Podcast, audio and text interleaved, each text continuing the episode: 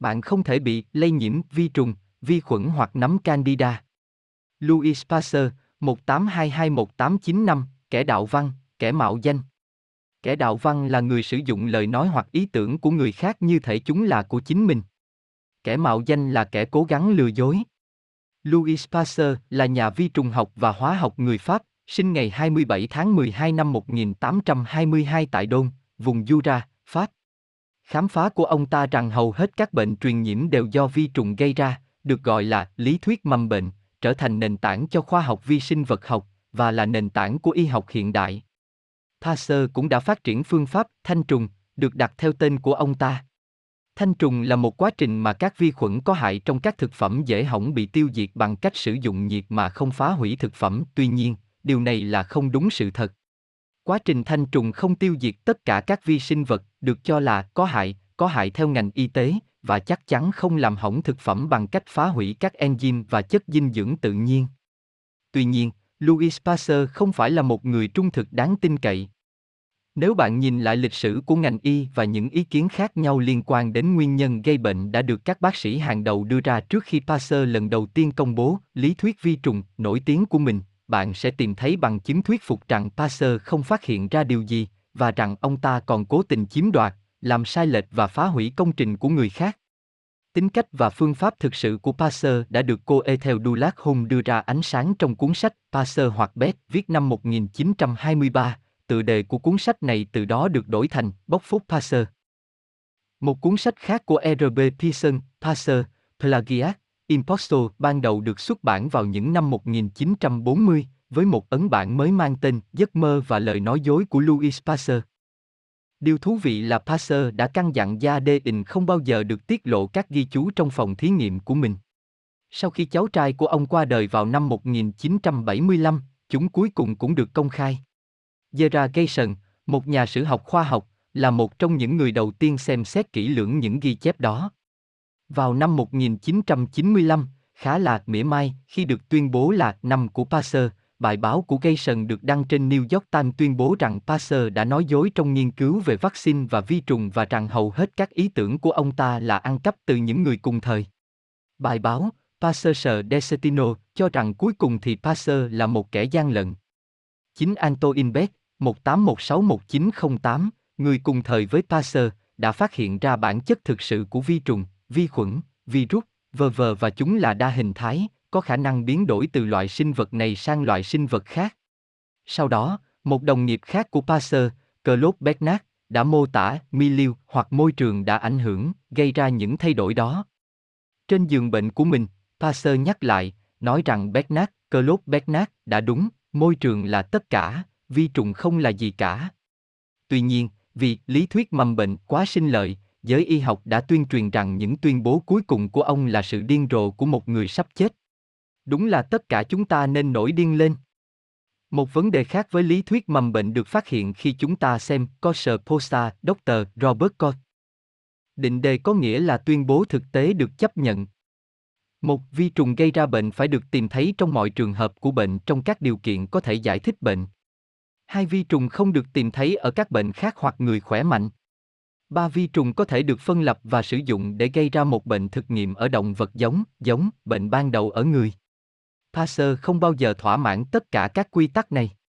Ông ta không thể tìm ra mầm mống trong tất cả các trường hợp bệnh tật và đây là lúc nghiên cứu của ông ta trở nên gian dối. Ngoài ra, nhiều cái gọi là vi trùng gây bệnh vẫn thường được tìm thấy ở những người khỏe mạnh. Và cuối cùng, khi Pasteur truyền vi trùng từ động vật này sang động vật khác để gây bệnh, ông ta không chỉ truyền mỗi vi trùng mà còn kèm một ít máu. Việc tiêm máu độc từ động vật này sang động vật khác sẽ đảm bảo động vật tiếp nhận bị bệnh.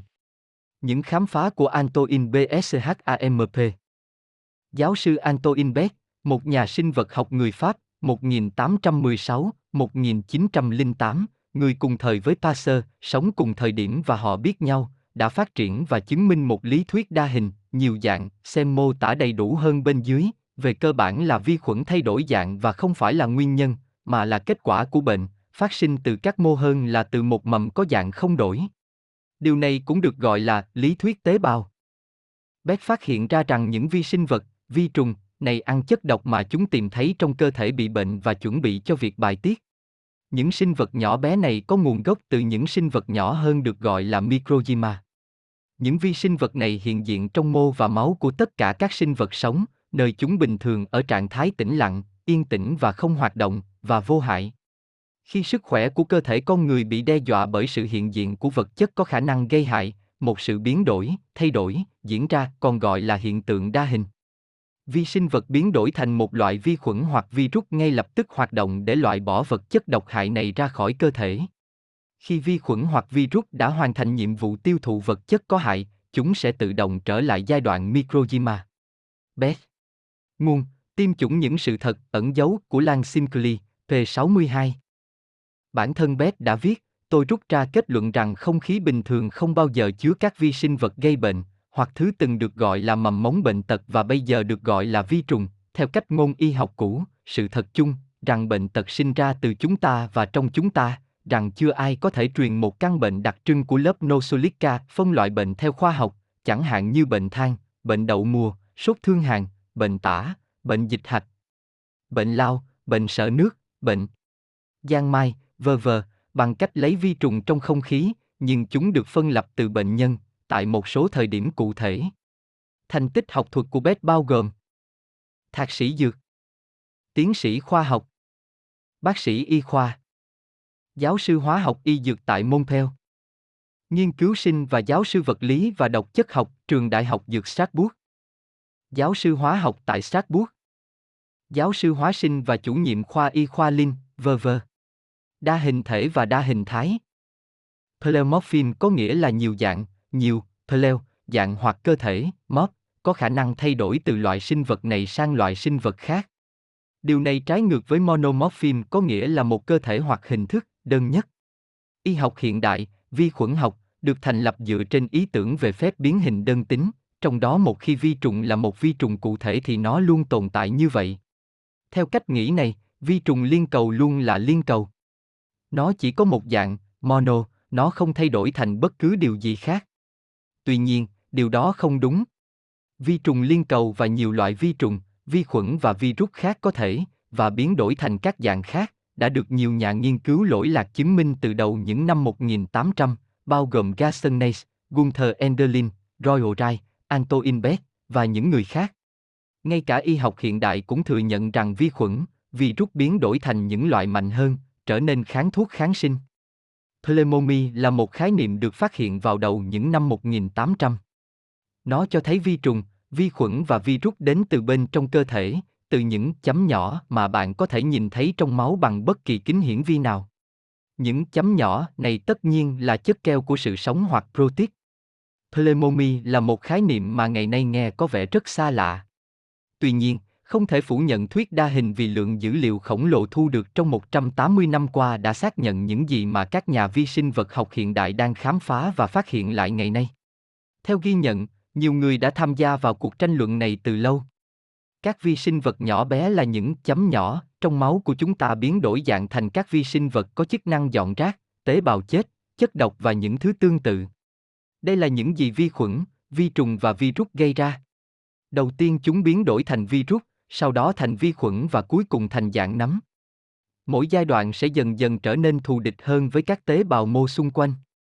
Vi trùng, tất cả các vi sinh vật, virus, vi khuẩn, nấm và mọi thứ ở giữa, là kết quả, không phải là nguyên nhân gây bệnh. Louis Pasteur đã sai. Ý tưởng của ông ta về nguyên nhân vi khuẩn gây bệnh đã sai. Nếu kết quả là vi trùng, không phải là nguyên nhân, thì việc điều trị vi trùng gây ra bằng kháng sinh là trên lý thuyết và trên thực tế, sai. Quan niệm sai lầm cơ bản này về bệnh tật ảnh hưởng đến tất cả các khía cạnh của y học. Đây là lý do tại sao đây là một sinh học mới, mặc dù nó đã được nhiều bác sĩ và nhà khoa học chứng minh từ đầu những năm 1800. Beck đã tuyên bố, trong một bài diễn văn trước Học viện Y khoa vào ngày 3 tháng 5 năm 1870, không có gì mù mờ hơn là nguyên nhân chủ yếu của sự phát triển bệnh tật và khả năng lây truyền. Nhưng điều mà chúng ta có thể khẳng định là khi ốm đau thì chính chúng ta là người đau đớn, và sự đau đớn đó là một thực tế phủ phàng. Điều này là do nguyên nhân gây ra tình trạng bệnh tật luôn ở trong chính chúng ta. Các nguyên nhân bên ngoài góp phần gây ra bệnh chỉ bởi vì chúng đã mang lại một số biến đổi vật chất của môi trường, cơ thể chúng ta, động vật và thậm chí cả đất, nơi sống của các phần tử cuối cùng của vật chất có tổ chức cấu thành chúng ta, cụ thể là các microjima. Những nguyên nhân bên ngoài này, do một loạt các thay đổi mang lại, và tùy thuộc vào một lượng lớn các biến số, mang lại một sự thay đổi tương quan nữa, sau đó phụ thuộc chính xác vào trạng thái sinh lý và hóa học của các vi sinh vật. Sinh vật sống, chứa đầy vi sinh vật, mang trong mình những yếu tố cần thiết cho sự sống, bệnh tật, cái chết và sự hủy diệt. Lưu ý, Beck gọi những vi khuẩn này là microgyma, trong khi Gaston Nace gọi chúng là somatic, và Gunther Enderlin gọi chúng là protic. Thuốc kháng sinh, tiêm chủng hay cải thiện dinh dưỡng. Vào năm 1973, tiến sĩ J. Paulet nhận xét, yếu tố góp phần chính giúp cải thiện sức khỏe trong 200 năm qua là chế độ dinh dưỡng được cải thiện. Gần 90% tổng tỷ lệ tử vong ở trẻ em trong giai đoạn 1860196 giảm do bệnh ho gà, sốt ban đỏ, bệnh bạch hầu và bệnh sởi xảy ra trước khi có thuốc kháng sinh và chủng ngừa rộng rãi. Paulet, 1973 Tiến sĩ dịch tễ học J.T. Seward đã đưa ra một tuyên bố tương tự được báo cáo trên Lancet ngày 18 tháng 5 năm 1968, và trước đó ngài Robert Kakarison, một bác sĩ vĩ đại người Anh, đã viết. Bị ám ảnh bởi vi khuẩn vô hình, virus, động vật nguyên sinh như là tất cả các tác nhân kích thích quan trọng của bệnh tật, phụ thuộc vào các phương pháp chẩn đoán trong phòng thí nghiệm, ẩn náu bởi hệ thống danh pháp của chúng ta, chúng ta thường quên điều cơ bản nhất của tất cả các quy tắc đối với bác sĩ, đó là loại thực phẩm phù hợp, dinh dưỡng. Là yếu tố duy nhất quan trọng nhất trong việc tăng cường sức khỏe và không đúng loại thực phẩm là yếu tố duy nhất quan trọng nhất trong việc thúc đẩy bệnh tật. Kakarison, 1936 Trong một cuộc trao đổi cá nhân, 1974, tiến sĩ Kleiner đã đưa ra những nhận xét quan trọng sau. Nhiều người ở đây có quan điểm nhưng trong im lặng rằng vaccine sang và Sabin, được làm từ mô thận khỉ, là nguyên nhân trực tiếp gây ra sự gia tăng lớn của bệnh bạch cầu tại quốc gia này. Tiến sĩ Nốt Sang từ Viện Nghiên cứu Y khoa, Melbourne, Úc đã đưa ra tuyên bố được xuất bản trên tạp chí Medical Tribune rằng loại vaccine hiệu quả nhất đang được sử dụng ngày nay thậm chí không tương thích với chuột. Ở những nơi khác, tiến sĩ Klenner đã tổng hợp một cách sâu sắc một số lý do thích hợp khiến chúng ta không thể tạo ra vaccine virus thành công như sau tôi cho rằng các đơn vị virus có khả năng chuyển từ loại này sang loại khác chỉ bằng cách thay đổi lớp vỏ protein của chúng. Chúng ta thấy thủy đậu vào lễ tạ ơn, quai bị vào Giáng sinh, bệnh sởi đỏ vào mùa xuân và bệnh bại liệt và những gì chúng ta biết bây giờ là Kosakiki vào mùa hè. Khi vaccine sởi đỏ được tiêm cho trẻ em trong cộng đồng của chúng ta, ngay lập tức chúng ta có dịch bệnh viêm họng và nhiều người lớn tuổi đã mắc bệnh colic, Kleiner, 1974. Những quan điểm này rất đáng để các bạn suy ngẫm. Hơn nữa, thật đáng thất vọng khi quan sát thấy sự vô ích và vô hiệu của nhiều loại vaccine cúm đã được chấp nhận bởi đám đông khinh suất. Nếu chúng ta coi luận điểm của Beth rằng virus và vi khuẩn có thể là phần mở rộng của các enzyme, vi sinh vật, rằng có những tình trạng bệnh cụ thể hơn là những căn bệnh cụ thể, rằng virus và vi khuẩn là đồng phát, không phải là tiền thân của bệnh tật, và bạn có thể tưởng tượng được rằng những thực thể này qua quá trình tiến hóa và phân hủy dinh dưỡng sẽ biến thành các loại virus và vi khuẩn mà chúng ta đang chăm chú nghiên cứu không? Kleiner có đúng không? Beck có đúng không? Đây có phải là lý do tại sao chúng ta không thể tạo ra vaccine thành công? Bệnh tật và giả thuyết của BSCHAMP, phán xét cuối cùng. Một cuộc tìm kiếm thêm các tài liệu liên quan cho ra kết quả như sau, STF đã được phân lập từ vết thương phẫu thuật và túi mật của những bệnh nhân không phải là người mang bệnh thương hàn, ác. Phẫu thuật, 1972. Bài báo sau đó kết luận rằng những bệnh nhân này là những mối nguy hiểm lây nhiễm.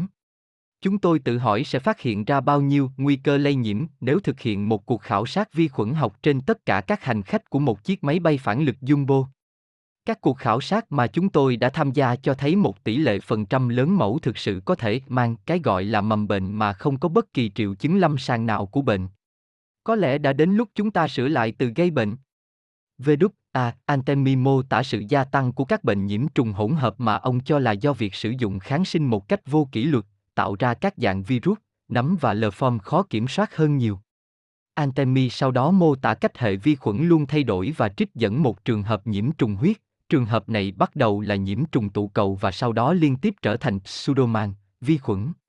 E. coli, Enterobacter, Arogen, liên cầu kỵ khí, Serratia và cuối cùng là Proter, Antemi, 1975. Có bao nhiêu người nhận ra rằng kết quả nuôi cấy và độ nhạy thu thập được từ một bệnh nhân ngày trước có thể đã thay đổi vào thời điểm kết quả có thể đọc được trong phòng thí nghiệm. Nói cách khác, các bài kiểm tra ngày hôm qua có thể là sai lầm của ngày hôm nay.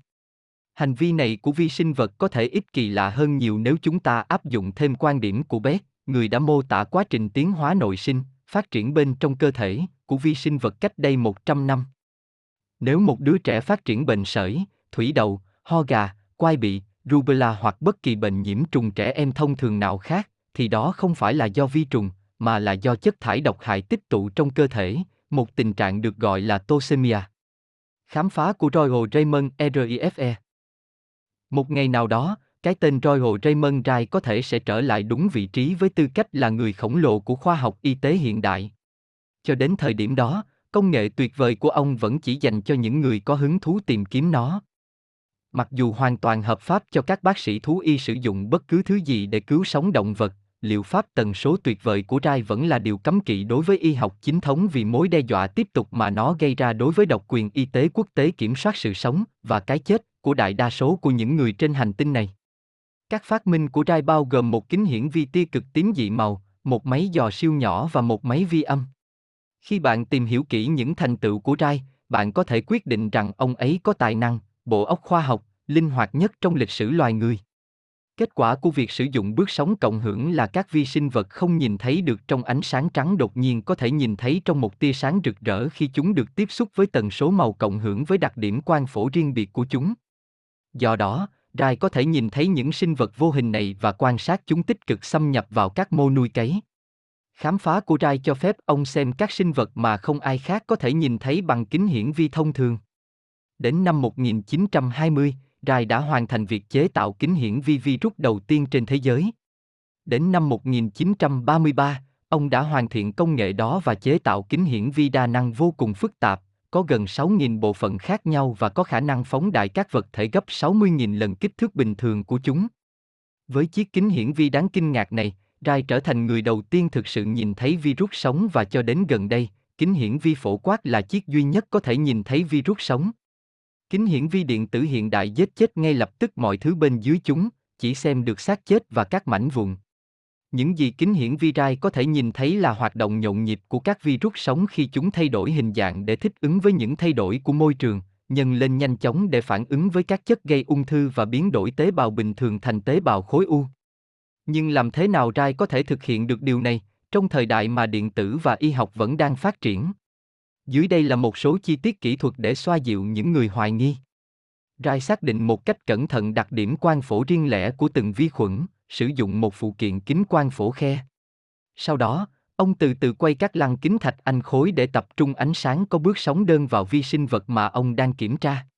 Bước sóng này được chọn vì nó cộng hưởng với tần số đặc trưng quang phổ của vi khuẩn dựa trên thực tế hiện nay là mọi phân tử đều dao động ở một tần số riêng biệt của nó. Các nguyên tử kết hợp với nhau để tạo thành phân tử được tổ chức lại trong cấu hình phân tử đó bằng một liên kết năng lượng cộng hóa trị mà cả hai đều phát ra và hấp thụ tần số điện từ riêng của nó. Không có hai loại phân tử nào có dao động điện từ hoặc dấu hiệu năng lượng giống nhau. Sự cộng hưởng khuếch đại ánh sáng giống như cách hai sóng biển tăng cường lẫn nhau khi chúng kết hợp với nhau. Hơn 75% sinh vật mà Rai có thể nhìn thấy bằng kính hiển vi đa năng của mình chỉ có thể nhìn thấy bằng ánh sáng cực tím. Nhưng tia cực tím nằm ngoài tầm nhìn của con người, nó là vô hình đối với chúng ta. Sự xuất chúng của Rai đã cho phép ông khắc phục hạn chế này bằng cách làm dị bản, một kỹ thuật đã trở nên phổ biến trong thời kỳ đầu phát sóng radio. Ông chiếu sáng vi trùng, thường là virus hoặc vi khuẩn, bằng hai bước sóng khác nhau của cùng tần số ánh sáng tử ngoại, cộng hưởng với đặc điểm quang phổ của vi khuẩn. Hai bước sóng này tạo ra sự giao thoa tại nơi chúng hợp nhất. Trên thực tế, sự giao thoa này là một sóng thứ ba, dài hơn rơi vào phần nhìn thấy được của quang phổ điện từ. Đây là cách trai làm cho các vi khuẩn vô hình có thể nhìn thấy được mà không giết chúng, một kỳ tích mà kính hiển vi điện tử ngày nay không thể làm được. Vào thời điểm này, Rai đã vượt xa các đồng nghiệp của mình vào những năm 1930, đến mức họ không thể hiểu được những gì anh ta đang làm nếu không thực sự đi đến San Diego đến phòng thí nghiệm của Rai để tự mình xem qua kính hiển vi virus. Và nhiều người đã làm chính xác điều đó. Một là Virginia Livingston. Cuối cùng cô chuyển từ New Jersey đến vùng lân cận Rice Point Loma, San Diego, và trở thành khách quen đến phòng thí nghiệm của anh. Virginia Livingston giờ đây thường được công nhận vì đã xác định được sinh vật gây ung thư ở người, bắt đầu với các tài liệu nghiên cứu mà bà bắt đầu xuất bản vào năm 1948. Trên thực tế, Royal Rye đã xác định được virus ung thư ở người đầu tiên vào năm 1920. Rai sau đó đã thực hiện hơn 20.000 nỗ lực không thành công để biến đổi tế bào bình thường thành tế bào khối u. Cuối cùng, ông đã thành công khi chiếu xạ virus ung thư, đưa nó qua một bộ lọc sứ siêu mịn bắt tế bào và tiêm nó vào động vật thí nghiệm. Không bằng lòng để chứng minh virus này sẽ gây ra một khối u, Rai sau đó đã tạo ra 400 khối u liên tiếp từ cùng một môi trường nuôi cấy. Ông ấy ghi lại mọi thứ bằng phim, ảnh và các bản ghi chép tỉ mỉ. Ông đặt tên cho virus ung thư là Cryptosis primordial.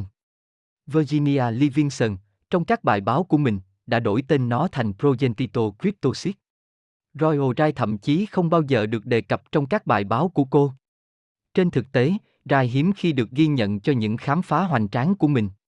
Ông là một nhà khoa học trầm lặng, khiêm tốn, chuyên mở rộng các khám phá của mình hơn là tham vọng, danh tiếng và vinh quang. Sự chán ghét của ông đối với chính trị y tế, mà ông có thể bỏ qua nhờ vào các quỹ tín thác hào phóng do các nhà hảo tâm tư nhân thiết lập, khiến ông gặp bất lợi sau này, khi các thế lực hùng mạnh tấn công ông. Cùng với ảnh hưởng của ngành công nghiệp dược phẩm trong việc loại bỏ các bài báo của ông khỏi các tạp chí y khoa, không có gì ngạc nhiên khi ngày nay ít người nghe nói đến rai. Tuy nhiên, nhiều nhà khoa học và bác sĩ đã xác nhận việc trai phát hiện ra virus ung thư và bản chất đa dạng của nó, sử dụng các kỹ thuật trường tối, kính hiển vi và các thí nghiệm trong phòng thí nghiệm. Rai cũng đã làm việc với các nhà khoa học và bác sĩ hàng đầu trong thời của ông, những người cũng đã xác nhận hoặc tán thành các lĩnh vực khác nhau trong công việc của ông. Họ bao gồm E.C. Rosen, Senior, trưởng khoa vi khuẩn lâu năm, phòng khám Mayo, Arthur Kendall, giám đốc, trường Y Tây Bắc, tiến sĩ George Dock, nổi tiếng quốc tế, Alvin Ford, nhà nghiên cứu bệnh học nổi tiếng, Rufus Collins Smith, chủ tịch USC, R.T. Hammer, giám đốc, phòng vệ sinh thung lũng thiên đường, tiến sĩ Milbank Johnson, giám đốc Nam California AMA, Wallen Morrison, bác sĩ phẫu thuật trưởng. Đường sắt Santa Fe, George Fisher, Bệnh viện Nhi đồng, Ni, Edward Cobb, phòng khám. Chuyển hóa, La Yola, các Mayer, Hopper Foundation, SF, M. Yai, Đại học Chicago, và nhiều người khác. Bằng cách tăng cường độ của một tần số cộng hưởng tự nhiên với những vi khuẩn này, gai tăng dao động tự nhiên của chúng cho đến khi chúng bị biến dạng và tan rã khỏi ứng suất cấu trúc. Rai gọi tần số này là tốc độ dao động sinh tử hoặc MOR, và nó không gây hại gì cho các mô xung quanh. Các dụng cụ của Rai sử dụng sóng hài hòa của các tần số được hiển thị trên màn hình hiển thị. Bước sóng của tần số thực được hiển thị 770Hz, 880Hz, v.v. quá dài để thực hiện công việc. Nguyên tắc này có thể được minh họa bằng cách sử dụng một nốt nhạc cường độ cao để làm vỡ ly rượu. Các phân tử của ly đã dao động ở một số, nhiều, hài hòa của nốt nhạc đó, chúng đang cộng hưởng với nó. Bởi vì những thứ khác nhau có tần số cộng hưởng khác nhau, cho nên ngoài thủy tinh thì những thứ khác không bị phá hủy. Thực sự có hàng trăm nghìn tỷ tần số cộng hưởng khác nhau, và mọi loại và phân tử đều có tần số rất riêng.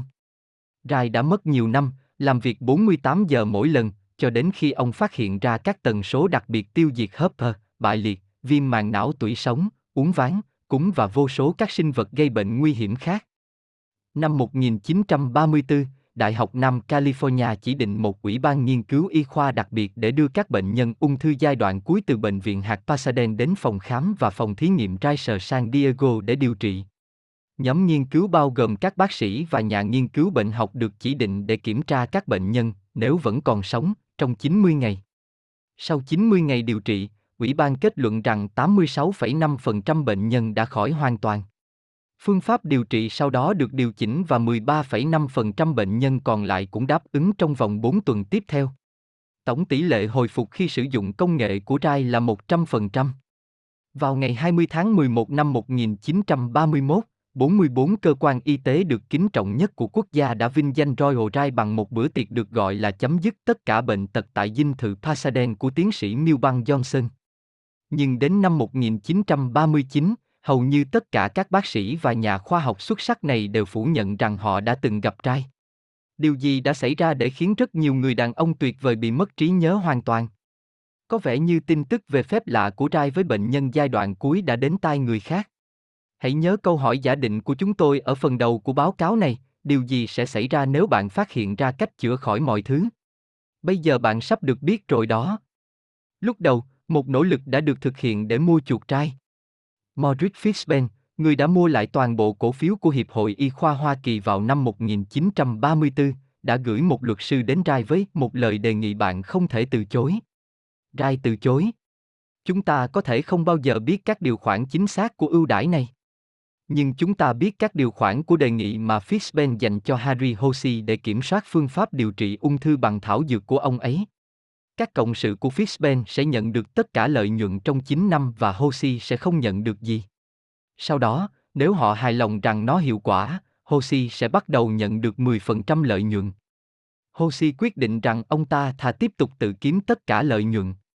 Khi Hosey từ chối Fishben, Fishben đã sử dụng những mối quan hệ chính trị to lớn của mình để khiến Hosey bị bắt 125 lần trong thời gian 16 tháng.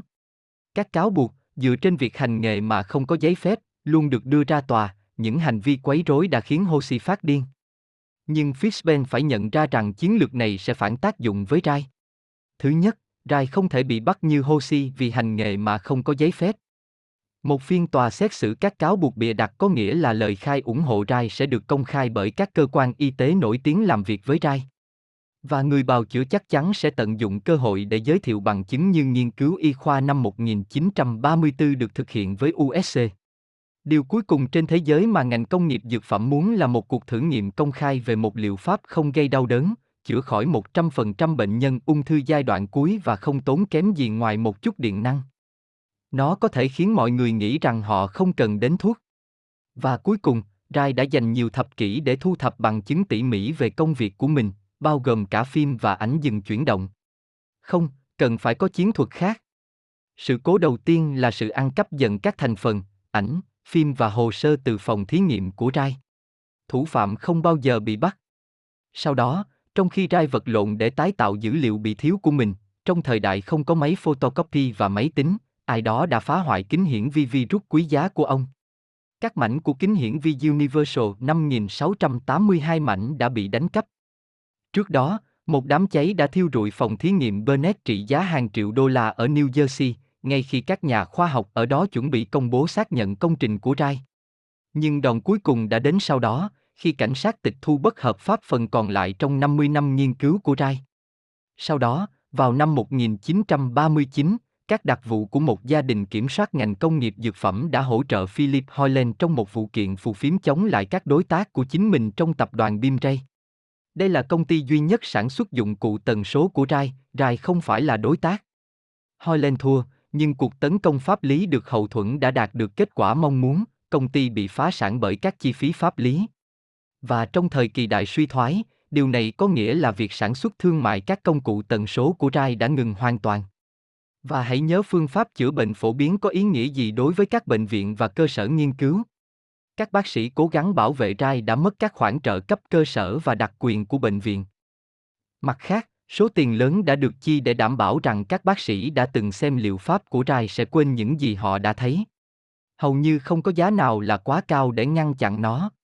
Hãy nhớ rằng ngày nay, trung bình cái giá để điều trị cho một bệnh nhân ung thư là hơn 300.000 đô la. Đó là một ngành kinh doanh siêu lợi nhuận. Vì vậy, Arthur Kendan, giám đốc trường Y Tây Bắc, người đã làm việc với Rai về virus ung thư, đã chấp nhận chi gần một phần tư triệu đô la để đột ngột nghỉ hưu ở Mexico. Đó là một số tiền không tưởng trong thời kỳ đại suy thoái. Tiến sĩ George Đốc, một nhân vật nổi tiếng khác từng cộng tác với Rai, đã bị bịt miệng với một khoản trợ cấp khổng lồ, cùng với những danh hiệu cao quý nhất mà AMA có thể ban tặng. Giữa những củ cà rốt và cây gậy, tất cả mọi người ngoại trừ tiến sĩ Cao Chê và tiến sĩ Milbank Johnson đã từ bỏ công việc của Rai và quay lại kê đơn thuốc. Để hoàn thành công việc, các tạp chí y tế, được hỗ trợ gần như hoàn toàn bởi doanh thu của công ty dược phẩm và do AMA kiểm soát, đã từ chối xuất bản bất kỳ bài báo nào của bất kỳ ai về liệu pháp của Rai. Do đó, cả một thế hệ sinh viên y khoa đã tốt nghiệp thực hành mà chưa một lần nghe đến những đột phá của Rai trong y học.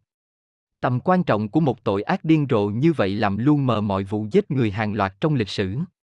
Ung thư đưa chúng ta đi một cách lặng lẽ, nhưng đến năm 1960, thương vong do loại virus nhỏ bé này gây ra đã vượt quá sức tàn sát của tất cả các cuộc chiến tranh mà Mỹ từng tham chiến. Năm 1989, người ta ước tính rằng 40% chúng ta sẽ bị ung thư vào một thời điểm nào đó trong đời. Trong cuộc đời của Rai, ông đã chứng kiến sự tiến bộ của nền văn minh từ du lịch bằng ngựa và xe buýt đến máy bay phản lực. Cũng trong thời gian đó, ông chứng kiến dịch ung thư tăng từ 1 trên 24 người Mỹ vào năm 1905 lên một trong ba vào năm 1971 khi Rai qua đời. Ông cũng chứng kiến sự phát triển phi thường của Hiệp hội Ung thư Hoa Kỳ, tổ chức sang và nhiều tổ chức khác thu hàng trăm triệu đô la cho những căn bệnh đã được chữa khỏi từ lâu trong các phòng thí nghiệm ở San Diego của chính ông. Trong một khoảng thời gian, 176.500 loại thuốc điều trị ung thư đã được đệ trình phê duyệt. Bất kỳ kết quả thuận lợi nào chỉ có một phần sáu trong số một phần trăm các trường hợp đang được nghiên cứu có thể được cấp phép. Một số loại thuốc này có tỷ lệ tử vong là 14 đến 17%. Khi tử vong do thuốc, không phải do ung thư, trường hợp này được ghi nhận là thuyên giảm hoàn toàn hoặc thuyên giảm một phần bởi vì bệnh nhân không thực sự chết vì ung thư. Trên thực tế, đó là một cuộc chạy đua xem cái nào sẽ giết bệnh nhân trước, thuốc hay bệnh.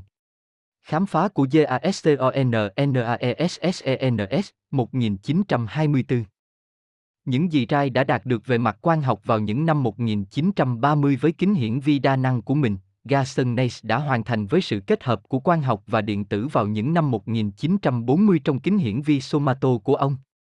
Sinh ngày 16 tháng 3 năm 1924 tại Dubai, Pháp, Gaston thể hiện thiên hướng trở thành một nhà phát minh khi mới 5 tuổi, anh đã chế tạo một món đồ chơi tự động chuyển động nhỏ từ bộ Mechacono và cung cấp năng lượng cho nó bằng lò xo đồng hồ báo thức.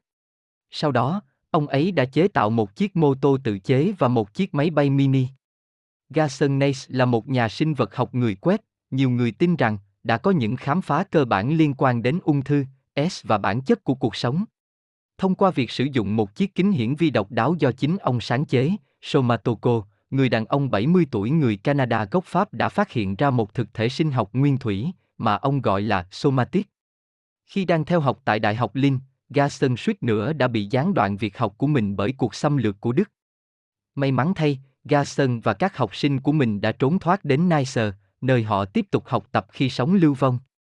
Ông đã được trao bằng tốt nghiệp từ Union Nationale Société Francis, một tổ chức bán chính thức dưới sự bảo trợ của nơi mà việc giáo dục của các sinh viên di cư vẫn tiếp tục.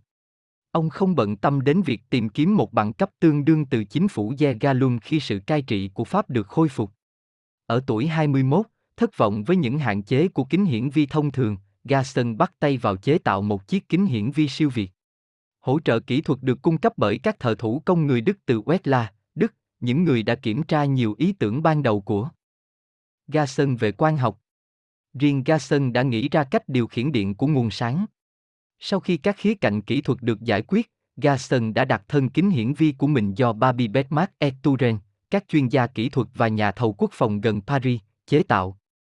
Nace tuyên bố rằng somatic được tìm thấy trong tất cả các chất lỏng sinh học mà ông đã xem xét, bao gồm nhựa cây và máu người. Trong một chương lịch sử lâu dài bị mất trong khoa học, một cuộc tranh cãi dữ dội đã diễn ra ở Pháp giữa Louis Pasteur lừng lẫy và Antoine Becq, một giáo sư vật lý, độc chất học, hóa học y tế và sinh hóa nổi tiếng. Công việc của Becq đã giúp ông khám phá ra microgyma, các chất lên men nhỏ, có đặc điểm là một loạt các vật thể nhỏ trong dung dịch lên men của ông. Sau nhiều năm nghiên cứu, Becq đã đưa ra kết luận rằng những vi sinh vật này là cơ bản đối với sự sống hơn là tế bào. Ngay cả với thiết bị thô sơ của mình, ông vẫn có thể quan sát thấy các vi sinh vật đã trải qua những biến đổi mạnh mẽ trong vòng đời của chúng. Sau nhiều năm nghiên cứu, Beth đã đưa ra kết luận rằng những vi sinh vật này là cơ bản đối với sự sống hơn là tế bào.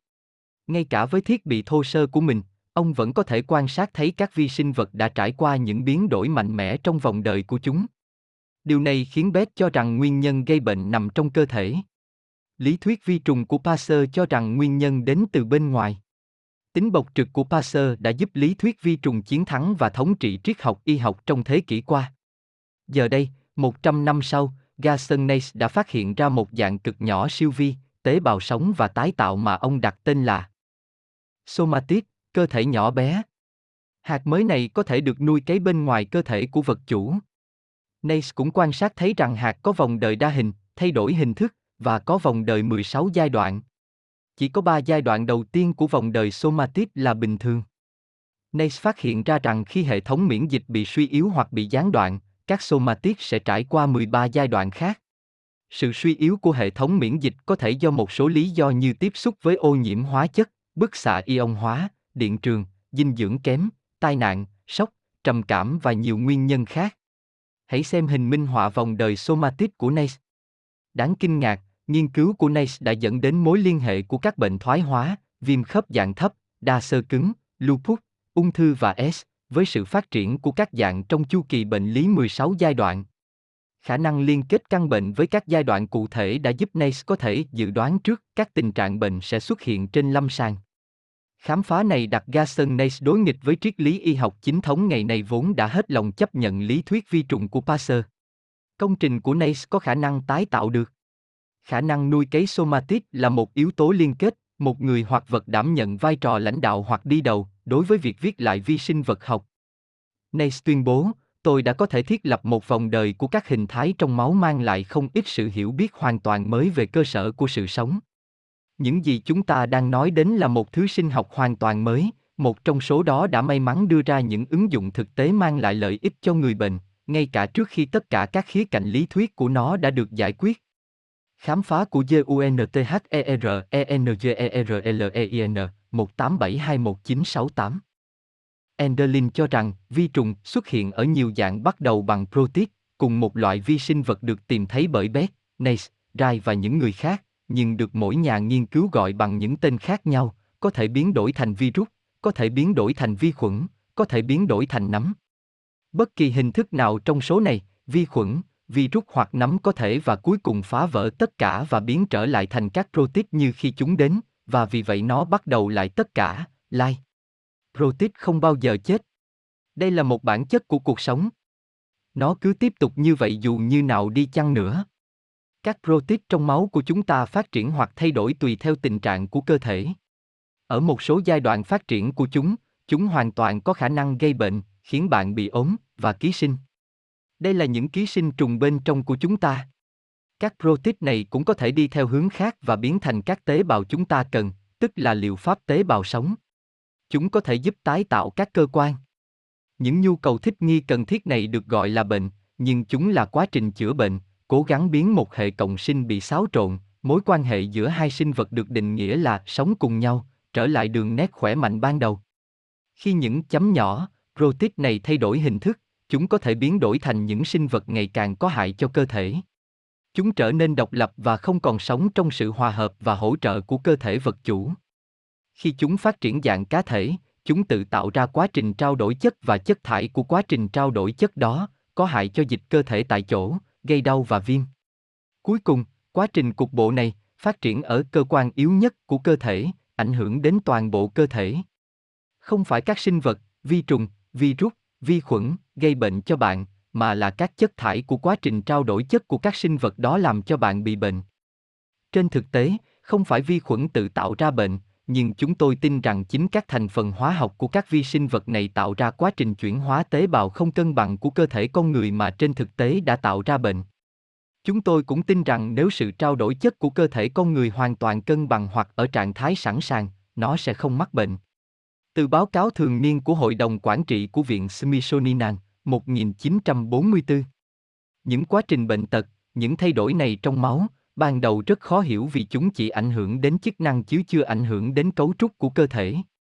Điều này xảy ra ở các cơ quan đa dạng nhất như biểu hiện như nhức đầu, huyết áp cao hoặc thấp, cảm thấy yếu, mất động lực, chán ăn, nước da xám xịt, lưỡi trán, vết thương trong miệng, mụn nhọt, mụn trứng cá, vết loét, khàn tiếng, chảy nước mũi, tiếng ồn ở tai, tiêu chảy, giảm khả năng nhìn và thính giác, trầm cảm, kém tập trung hoặc trí nhớ kém. Vi khuẩn đang được tìm thấy trong các mô bị bệnh của tất cả các bệnh mãn tính, thoái hóa, từ The Atlantic Monthly, A New Game Theory của Judith Hopper, tháng 2 năm 1999. Những vi khuẩn này là kết quả, không phải nguyên nhân. Louis Pasteur, 18221895, đã sai, những sinh vật này không bị lây nhiễm từ bên ngoài, chúng đến từ bên trong. Những vi trùng này đến từ bên trong cơ thể, từ những chấm nhỏ mà bạn có thể nhìn thấy trong máu của bất kỳ sinh vật sống nào, bằng bất kỳ kính hiển vi nào. Mọi vi sinh vật, mọi sinh vật đều sinh ra từ những chấm nhỏ này và mọi sinh vật đều biến thành những chấm nhỏ này. Bản thân những chấm nhỏ này không bao giờ chết. Tế bào không phải là sinh vật sống nhỏ nhất mà là những chấm nhỏ này. Những chấm nhỏ này được gọi là protit trong tiếng Đức và somatit trong tiếng Pháp. Thậm chí không có tên cho chúng bằng tiếng Anh. Không là phải không? Nếu môi trường trong cơ thể trở nên độc hại, ô nhiễm hoặc không có đủ chất dinh dưỡng cần thiết để duy trì sức khỏe, những chấm nhỏ này sẽ móc vào nhau thành những sợi dài và biến đổi thành virus, vi khuẩn và cuối cùng là nấm, Candida albicans, để dọn dẹp một xác chết, nếu mọi thứ trở nên tồi tệ. Những vi khuẩn, virus và vi trùng ở đó là để làm sạch các mô cũ bị bệnh. Vi trùng không phải là vấn đề, điều kiện, môi trường mà chúng ở mới là vấn đề. Bạn xử lý vấn đề hay kết quả? Kết luận đáng suy ngẫm. Nếu thuyết mầm bệnh là đúng thì không ai có thể khỏi cảm lạnh hoặc cúm, hoặc bất kỳ bệnh nào khác do vi trùng gây ra, vì chúng sẽ liên tục tự tái nhiễm. Ngoài ra, nếu thuyết mầm bệnh là đúng, chúng ta sẽ có tất cả các con vi trùng mọi lúc vì chúng ở khắp mọi nơi và tất cả sự sống khác trên trái đất, tức là thực vật, cây cối, động vật, côn trùng, chim chóc, vân vân, vì vậy sự sống trên trái đất không thể xảy ra.